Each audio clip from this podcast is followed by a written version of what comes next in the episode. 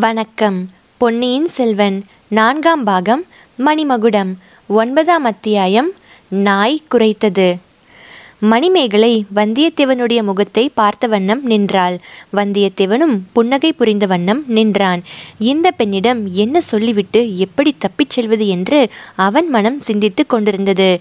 இச்சமயம் எங்கேயோ தூரத்திலிருந்து ஒரு குரல் அம்மா என்னை அழைத்தீர்களா? என்று கேட்டது. இல்லையடி உன் வேலையை பார் என்றாள் மணிமேகலை. உடனே அவளுடைய திகைப்பு நீங்கியது.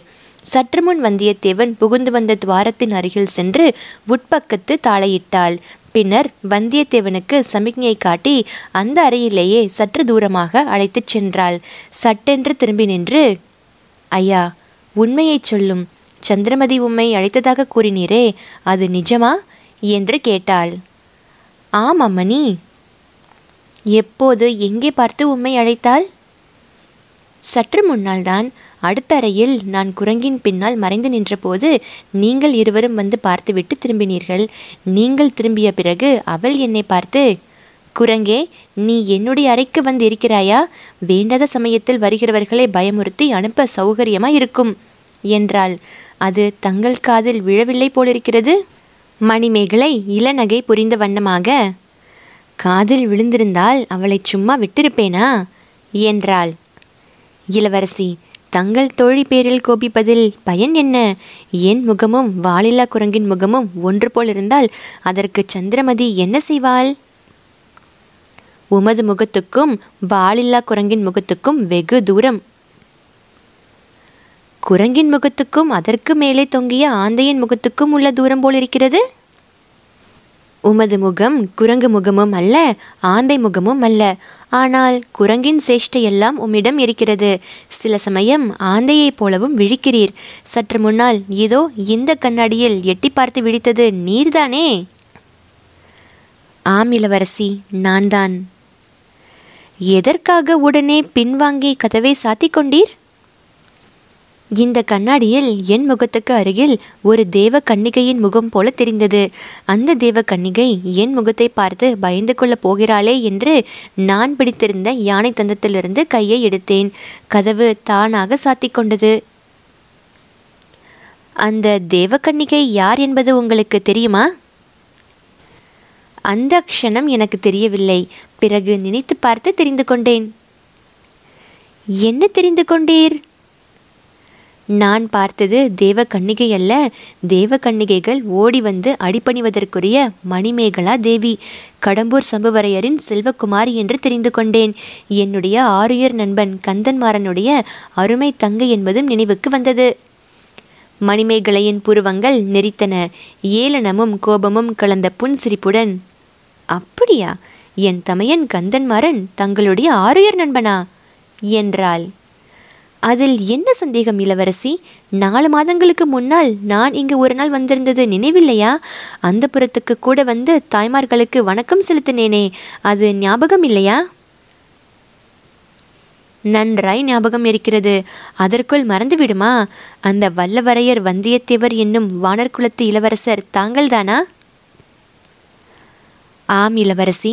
தங்குவதற்கு அரண்மனையும் ஆளுவதற்கு ராஜ்யமும் இல்லாமல் அரையன் என்ற குலப்பெயரை மட்டும் தாங்கிக் கொள்ளும் அந்த ஏழை நான் தான் ஒரு காலத்தில் தங்கள் தமையன் என்னிடம் தங்களை பற்றி எவ்வளவோ சொல்லியதுண்டு. ஒரு காலத்தில் நானும் கந்தன்மாறனும் வடபெண்ணை நதிக்கரையில் காவல் செய்து கொண்டிருந்த போது தங்களை பற்றி அடிக்கடி சொல்லுவான். நானும் ஏதேதோ கனவு கண்டு கொண்டிருந்தேன். பிறகு அந்த எண்ணத்தை மறந்துவிட்டேன். மணிமேகலையின் உள்ளத்தில் ஓர் அதிசயமான எண்ணம் தோன்றியது. இவன் தன்னை குத்திக்கொள்ள முயன்றதாக கந்தன்மாறன் கூறினான். அது எதற்காக இருக்கும்? ஒருவேளை தன்னை பற்றியதாகவே இருக்குமோ? தன்னை இவனுக்கு மனம் செய்து கொடுக்கப் போவதில்லை என்று சொன்னதற்காக கந்தன்மாறனுடன் சண்டையிட்டிருப்பானோ? இந்த எண்ணம் அவள் உள்ளத்தில் இன்பப் புயலை உண்டாக்கியது. அதை அவள் கோபப் புயலாக மாற்றிக்கொண்டாள். ஐயா பழைய கதையெல்லாம் இப்போது வேண்டாம். இந்த அரண்மனையில் நீர் கள்ளத்தனமாக புகுந்ததின் காரணத்தை சொல்லும். இல்லாவிடில் உடனே என் தோழியை அழைத்து தந்தைக்கு சொல்லி அனுப்ப வேணும். என்றாள். இளவரசி நான் இங்கு வந்த காரணத்தை முன்பே சொன்னேனே. சில கொலைக்காரர்கள் என்னை கொல்லுவதற்காக துரத்தி கொண்டு வந்தார்கள். அவர்களிடமிருந்து தப்பி ஓடி வந்தபோது பூமியில் ஒரு துவாரம் தெரிந்தது. அது ஏதோ ரகசிய பாதை என்று அறிந்து கொண்டேன். அதன் வழியாக ஓடி தப்பிக்கலாம் என்று வந்தபோது அந்த வழி இங்கே கொண்டு வந்து சேர்த்தது. ஐயா சுத்த வீரர் என்றால் உமக்கே தகும். நானும் எத்தனையோ அசகாய சூரர்களை பற்றி கேட்டிருக்கிறேன். ஆனால் உம்மை போல் ஓட்டத்தில் சூரனை பற்றி கேட்டதில்லை. புத்திரகுமாரன் உம்மிடம் பிச்சை வாங்க வேண்டியதுதான். வந்தியத்தேவன் மனத்தில் சுரீர் என்றது. தான் அசட்டு பெண் என்று நினைத்த மணிமேகலை இப்படி தன்னை குத்தி காட்டும்படி ஆகிவிட்டதல்லவா? தேவி அவர்கள் ஏழெட்டு பேர். நான் ஒருவன். அவர்கள் ஆயுதபாணிகள். என்னிடம் ஆயுதமே இல்லை. என்னுடைய அருமை வேல் கொள்ளிடத்து வெள்ளத்தில் போய்விட்டது. ரொம்ப நல்லது. அந்த படு பாதக வேல் சிநேகிதனை பின்னால் இருந்து குத்தி கொள்ளும் வேல் ஆற்றோடு போனதே நல்லது. வந்தியத்தேவனுக்கு தூக்கி வாரி போட்டது. அவன் பதில் சொல்ல வாயெடுப்பதற்குள் மணிமேகலை உண்மையை கூறிவிடும். கொலைக்காரர்களிடமிருந்து தப்புவதற்காக ஓடி வந்தீரா? கொலை செய்வதற்காக இங்கு வந்தீரா? என்று கேட்டாள். வந்தியத்தேவன் டீயில் காலை வைத்தவனைப் போல் துடித்து சிவசிவா நாராயணா நான் யாரை கொலை செய்வதற்காக இங்கே வரவேணும் என் ஆரியர் சிநேகிதரின் அருமை தங்கையா எதற்காக? என்றான். நான் என்ன கண்டேன்? அருமை சிநேகிதன் என்று வாய் கூசாமல் பொய் சொல்கிறீரே. அப்பேற்பட்ட அருமை சிநேகிதனின் பின்னாலிருந்து முதுகலை குத்தி கொள்வதற்கு நீர் முயலவில்லையா?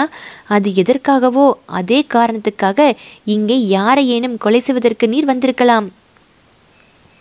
கடவுளே இது என்ன வீண் பழி? நானா கந்தன்மாறனின் முதுகில் குத்தினேன்.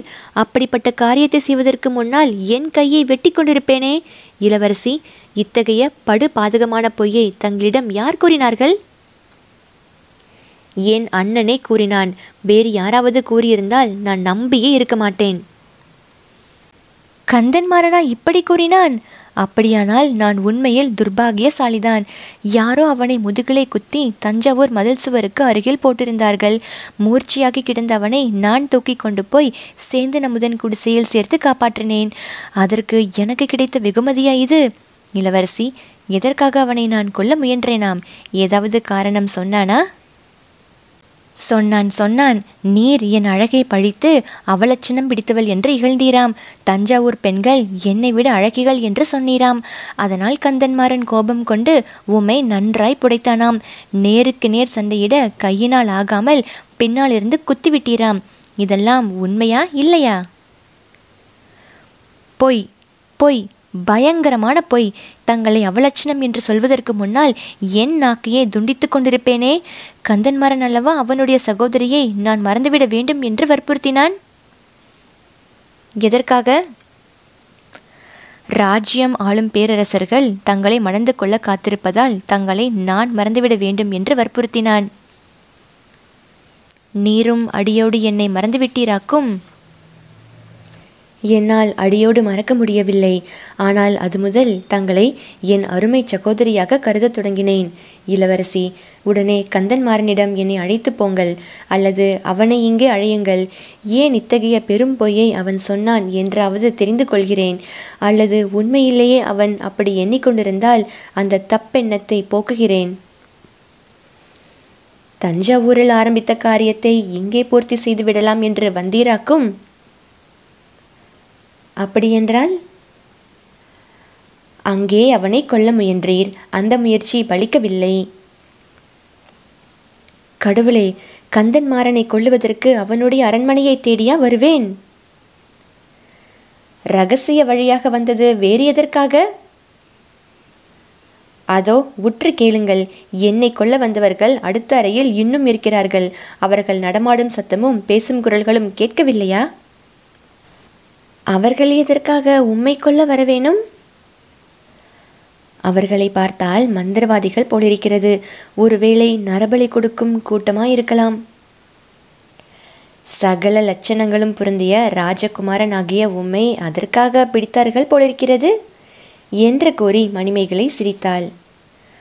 அதுதான் எனக்கும் அதிசயமாய் இருக்கிறது இந்த ஆந்தை விழி விழிக்கும் குரங்கு மூஞ்சிக்காரனை அவர்கள் எதற்காக பிடிக்க வந்தார்கள் என்று தெரியவில்லை.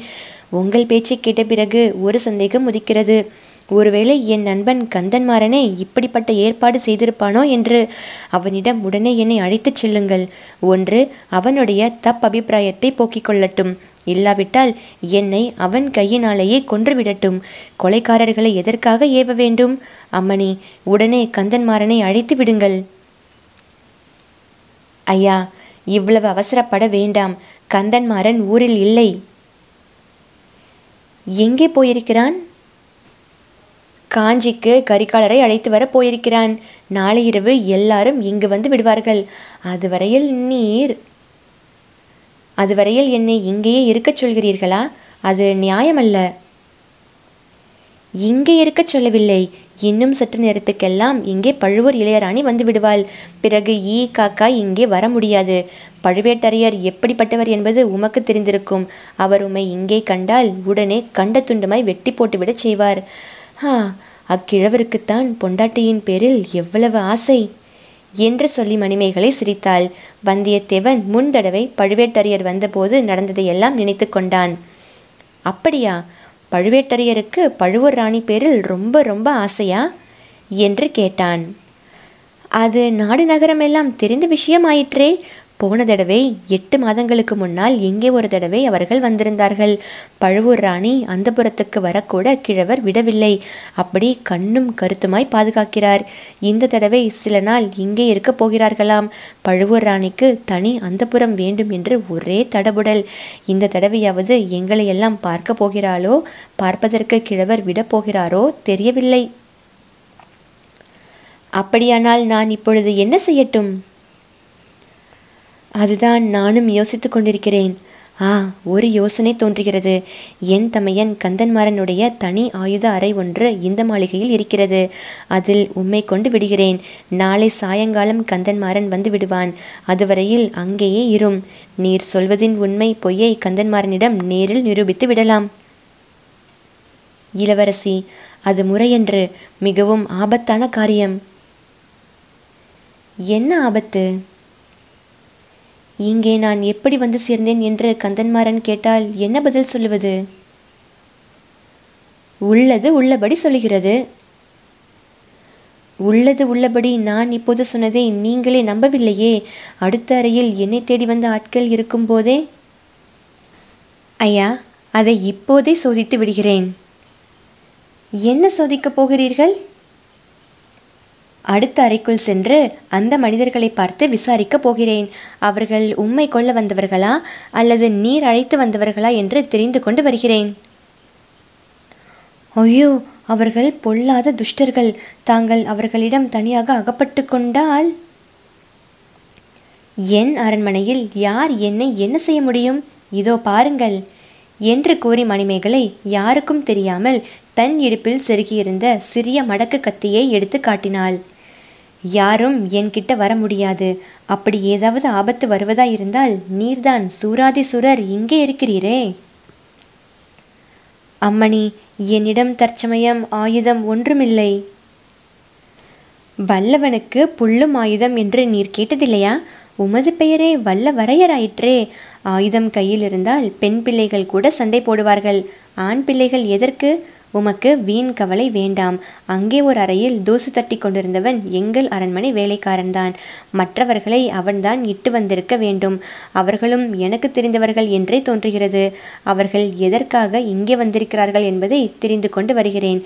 கதவுக்கு அருகில் நிற்க வேண்டாம். அதோ அந்த மரக்களஞ்சியத்துக்கு அருகில் போய் சிறிது மறைந்து நில்லுங்கள்.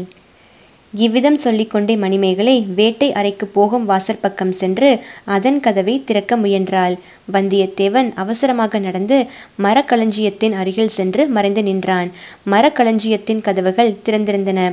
அதற்குள்ளே தற்செயலாக பார்த்தான். அது தானியம் கொட்டும் களஞ்சியம் அல்லவென்று தெரிந்தது. அதற்குள்ளே படிப்படியாக அமைந்திருந்தது. ஒவ்வொரு படியிலும் யாழ் வீணை மத்தளம் தாளம் முதலிய இசைக்கருவிகள் அடுக்கி வைக்கப்பட்டிருந்தன. மேலே சிறிது அண்ணாந்து பார்த்தான். படிகள் மேற்கூரை வரையில் போவதாக தெரிந்தது. இதற்குள் மணிமேகலை வேட்டை மண்டபத்தின் கதவை திறந்து கொண்டு உள்ளே பிரவேசித்தாள். அவளுடைய தைரியத்தை வந்தியத்தேவன் வியந்தான். அதே சமயத்தில் மணிமேகலைக்கு ஆபத்து ஒன்றும் நேருவதற்கில்லை என்று மனத்தை திடப்படுத்தி கொண்டான். இதற்குள் அந்த அறையின் இன்னொரு பக்கத்திலிருந்து கதவு திறந்தது. அம்மா அம்மா என்று கூவிக்கொண்டே சந்திரமதி உள்ளே வந்தாள். வந்தியத்தேவன் திடுக்கிட்டான். அவள் தன்னை பார்த்து விடாமல் இருப்பதற்காக இசைக்கருவி களஞ்சியத்துக்குள் நுழைந்தான். அம்மா அம்மா தஞ்சாவூர்காரர்கள் கோட்டை வாசலில் வந்து விட்டார்களாம் மகாராணி உடனே தங்களை அழைத்து வரச் சொன்னார்கள். என்று கத்திக்கொண்டே சுற்றுமுற்றும் பார்த்தாள். அவள் எதிரில் திறந்திருந்த வேட்டை மண்டப கதவை நோக்கி போனாள். கதவின் அருகில் நின்று பார்த்தால் வந்தியத்தேவன் களஞ்சியத்துக்குள் இருப்பது தெரிந்து போய்விடும். ஆகையால் அவன் விரைவாக சில படிகள் மேலே ஏறினான். ஒரு வீணையின் மீது அவன் முழங்கால் இடித்து அது சப்தித்தது. வந்தியத்தேவன் பீதியடைந்து மேலும் சில படிகள் ஏறினான். அவன் தலை களஞ்சியத்தின் மேற்பலகையில் முட்டியது. என்ன விந்தை? அந்த மேற்பலகை வந்தியத்தேவனுடைய மண்டை முட்டிய போது சிறிது மேலே சென்றது. ஏதோ சந்தேகம் தோன்றி வந்தியத்தேவன் அப்பலகையை கைகளினால் நெம்பி தூக்கினான். அது நன்றாய் மேலே போனதுடன் திறந்த இடத்தின் மூலமாக வெளிச்சம் வந்தது. தூரத்தில் சலசலவென்று சத்தம் கேட்டு கொண்டிருந்தது. ஒரு பக்கத்தில் வானத்தில் மின்னும் நட்சத்திரங்களும் தெரிந்தன. வந்தியத்தேவனுடைய உள்ளம் உற்சாகத்தினால் துள்ளியது. பலகையை நன்றாக நகர்த்திவிட்டு மேலே ஏறினான். மாளிகையின் மேல் மச்சில் ஒரு பகுதிக்கு தான் வந்திருப்பதை கண்டான். அதிலும் அந்த பகுதி முன்னொரு நாள் அவன் சுகமாக காற்று வாங்கி கொண்டு படுத்திருந்த பகுதிதான். பெரிய தூண்களின் மறைவில் நின்று சிற்றரசர்களின் கொடிய சதியாலோச்சனையை பற்றி தெரிந்து கொண்ட அதே இடம்தான். பலகையை தள்ளி முன்போல் மூடினான். மூடிய பிறகு கூரையிலிருந்து அப்படி ஒரு வழி இருக்கிறதென்று கண்டுபிடிப்பது சுலபமல்ல என்பதை உணர்ந்தான். அதை பற்றி இப்போது யோசிக்கவும் அதிசயப்படவும் அவகாசம் இல்லை. அங்கிருந்து தப்பிச் செல்லும் வழியை பார்க்க வேணும். இத்தனை நேரமும் தனக்கு உதவி செய்த அதிர்ஷ்ட தேவதை இனியும் உதவி செய்யாமலா இருக்கப் போகிறது? வந்தியத்தேவன் நாலாபுறமும் சுற்றி பார்த்தான். எங்கு நோக்கினாலும் கொடிகளும் தோரணங்களும் பறந்து அந்த அரண்மனை பிரதேசம் முழுவதும் கண்கொள்ளா காட்சியாய் இருந்தது. அடடா! ராஜோபச்சாரம் என்பது இதுதான் போலும். வந்தியத்தேவன் அடிமேல் அடி வைத்து மெல்ல மெல்ல நடந்தான். சுற்றுமுற்றும் பார்த்து கொண்டு நடந்தான். மேல் மச்சில் எங்கும் மனித சஞ்சாரமே இல்லை. அந்த வரையில் நம் அதிர்ஷ்டந்தான். பிறகு கொஞ்சம் விரைவாகவே நடந்தான். முன்னொரு தடவை அவன் படுத்திருந்த நிலா மடத்துக்கு வந்து சேர்ந்தான். அங்கிருந்து பார்த்தபோது அரண்மனையின் வெளிமதிலும் மதில்களும் மாளிகைக்கு நடுவிலிருந்த முற்றமும் குறவை கூத்து நடந்த இடமும் சதியாலோச்சனை நடந்த இடமும் காணப்பட்டன. அதற்கு காரணம் கண்டுபிடிப்பது அவ்வளவு கடினமான காரியமாய் இல்லை. அரண்மனையின் முன் வாசலில் ஒரே அல்லோல கல்லோலமாய் இருந்தது.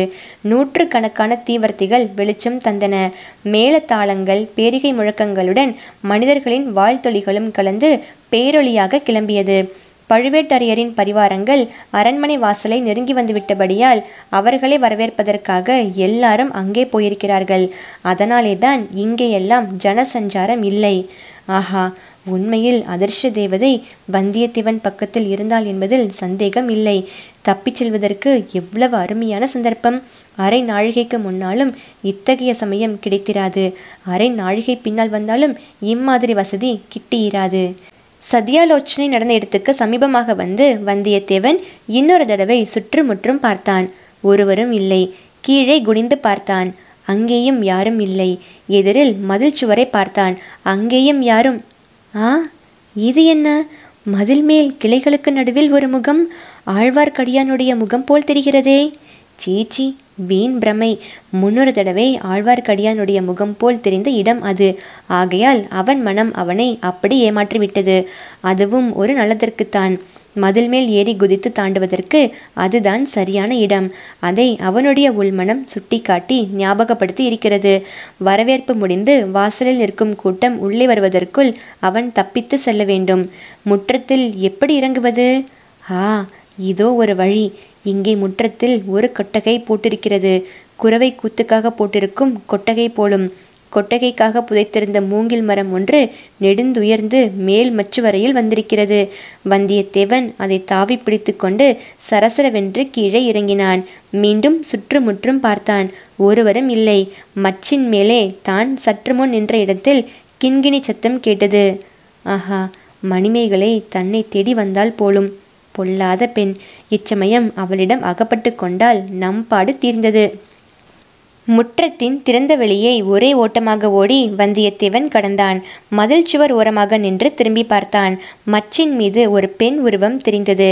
மணிமேகலையோ சந்திரமதியோ தெரியவில்லை. யாராயிருந்தாலும் தான் முற்றத்தை ஓடி கடந்ததை பார்த்திருக்க வேண்டும். நல்ல வேளையாக கூச்சல் போடவில்லை. அவள் யாராயிருந்தாலும் நன்றாய் இருக்கட்டும் மகராஜியாய் இருக்கட்டும் இவ்வித மனத்திற்குள் வாழ்த்தி கொண்டே மதில் சுவர் ஓரமாக வந்தியத்தேவன் விரைந்து நடந்தான். மதில் மேல் ஆழ்வார்க்கடியானுடைய முகம் தெரிந்த இடம் வந்தது. அங்கே சுவரில் ஏறுவது எப்படி? இவ்வளவு உயரமாய் இருக்கிறதே சுவரில் பிடித்து கொள்வதற்கு மேடு பள்ளம் ஒன்றுமே இல்லையே. கடவுளே இது ஒரு உபாயம். குறவை குத்து கொட்டகைக்காக கொணர்ந்த மூங்கல் கழிகள் சில சற்று தூரத்தில் கிடந்தன. அவை மிஞ்சி போனவை போலும். ஒரே பாய்ச்சலாக பாய்ந்து அந்த கழிகளில் ஒன்றை எடுத்து வந்தான். மதிலின் பேரில் சாய்த்து வைத்தான். கழியின் உயரத்துக்கும் மதிலின் உயரத்துக்கும் சரியாக இருந்தது. ஆனால் கழி சுவரில் நிலைத்து நிற்க வேண்டுமே. ஏறும்போது நழுவிவிட்டால்? நழுவிவிட்டால் கீழே விழ வேண்டியதுதான். அதற்காக கையை கட்டிக்கொண்டு சும்மா இருந்த என்ன பயன்? கழியை இரண்டொரு தடவை அழுத்தி பார்த்துவிட்டு அதன் வழியாக ஏறத் தொடங்கினான். பாதி சுவர் ஏறியபோது கழி நழுவ தொடங்கியது. தொலைந்தோம். கீழே விழுந்தால் எலும்பு நொறுங்கிவிடும் என்று எண்ணுவதற்குள் கழி மறுபடியும் உறுதியாக நின்றது. மேலே இருந்து ஒரு கரம் அதை பிடித்து கொண்டது போல் தோன்றியது. நமக்கு பைத்தியம் பிடிப்பதுதான் பாக்கி. என்று எண்ணிக்கொண்டு வந்தியத்தேவன் மேலே ஏறினான். மதில் சுவரின் மேல் முனையை அவன் பிடித்து கொண்டதும் கழி நழுவி கீழே விழுந்தது. அது விழுந்த சத்தம் இடி முழக்கம் போல் அவன் காதில் விழுந்தது. நல்ல வேளை கோட்டை வாசலில் ஆரவாரம் இப்போது இன்னும் அதிகமாய் இருந்தது. ஆகையால் யார் காதிலும் விழுந்திராது. ஆனால் எதிரே அந்தப்புற மேல் மாடத்தில் நின்ற பெண் அவள் காதில் விழுந்திருக்கும். மதில் மேல் தாவி ஏறி நின்றபடி மறுபடி ஒரு தடவை வந்தியத்தேவன் அந்த பக்கம் திரும்பி பார்த்தான். இன்னமும் அப்பெண் அங்கேயே நின்று கொண்டிருந்தாள். வந்தியத்தேவனுடைய கிறுக்கு குணம் அவனை விட்டு போகவில்லை. போய் வருகிறேன் என்று சொல்கிற பாவனையாக கையை ஆட்டிவிட்டு மதிலின் அப்புறத்தில் இறங்கத் தொடங்கினான். இறங்குவதில் அவ்வளவு கஷ்டம் இல்லை. ஏனெனில் மதில் சுவரின் வெளிப்புறம் உட்புறத்தைப் போல் மட்டமாக இல்லை. சில மேடு பள்ளங்கள் இருந்தன. பக்கத்தில் இருந்த மரங்களின் கிளைகள் சில சுவரின் மீது மோதி உராய்ந்து கொண்டிருந்தன. அவற்றின் உதவி கொண்டு சரசரவென கீழே இறங்கினான். மணிமேகலையை தான் ஏமாற்றிவிட்டு வந்தது பற்றி நினைத்தபோது அவனுக்கு சிரிப்பு வந்தது. அந்த சிரிப்பின் எதிரொலியைப் போல் இன்னொரு சிரிப்பு எங்கிருந்தோ வந்தது. வந்தியத்தேவனுடைய ரத்தம் அவனுடைய உடம்பில் உறைந்து போயிற்று. கைகள் நடுங்கின. கீழே குதிப்பதற்காக பார்த்தான். நாய் ஒன்று அவன் மீது பாய காத்து கொண்டிருப்பதை கண்டான். மேலே ஏறுவதை பற்றி இனி யோசிப்பதற்கே இல்லை. கீழே குதித்துதான் ஆக வேண்டும். குதித்தால் இந்த நாயின் வாயில் ஒரு பிடி சதையையாவது கொடுத்து தீர வேண்டும். சற்று முன் கேட்டது சிரிப்புச் சத்தமா அல்லது நாய் குறித்த சத்தமா? பக்கத்தில் யாராவது மறைந்து நின்று நாயை ஏவி விட்டிருக்கிறார்களா மேலே ஏறுவதில் அபாயம் அதிகமா? கீழே குதிப்பதில் அபாயம் அதிகமா? வந்தியத்தேவனுடைய உள்ளம் ஊசலாடியது. அவனுடைய கால்களும் எழும்பி எழும்பி குதித்த நாயின் வாயில் அகப்படாமல் இருப்பதற்காக ஊசலாடின.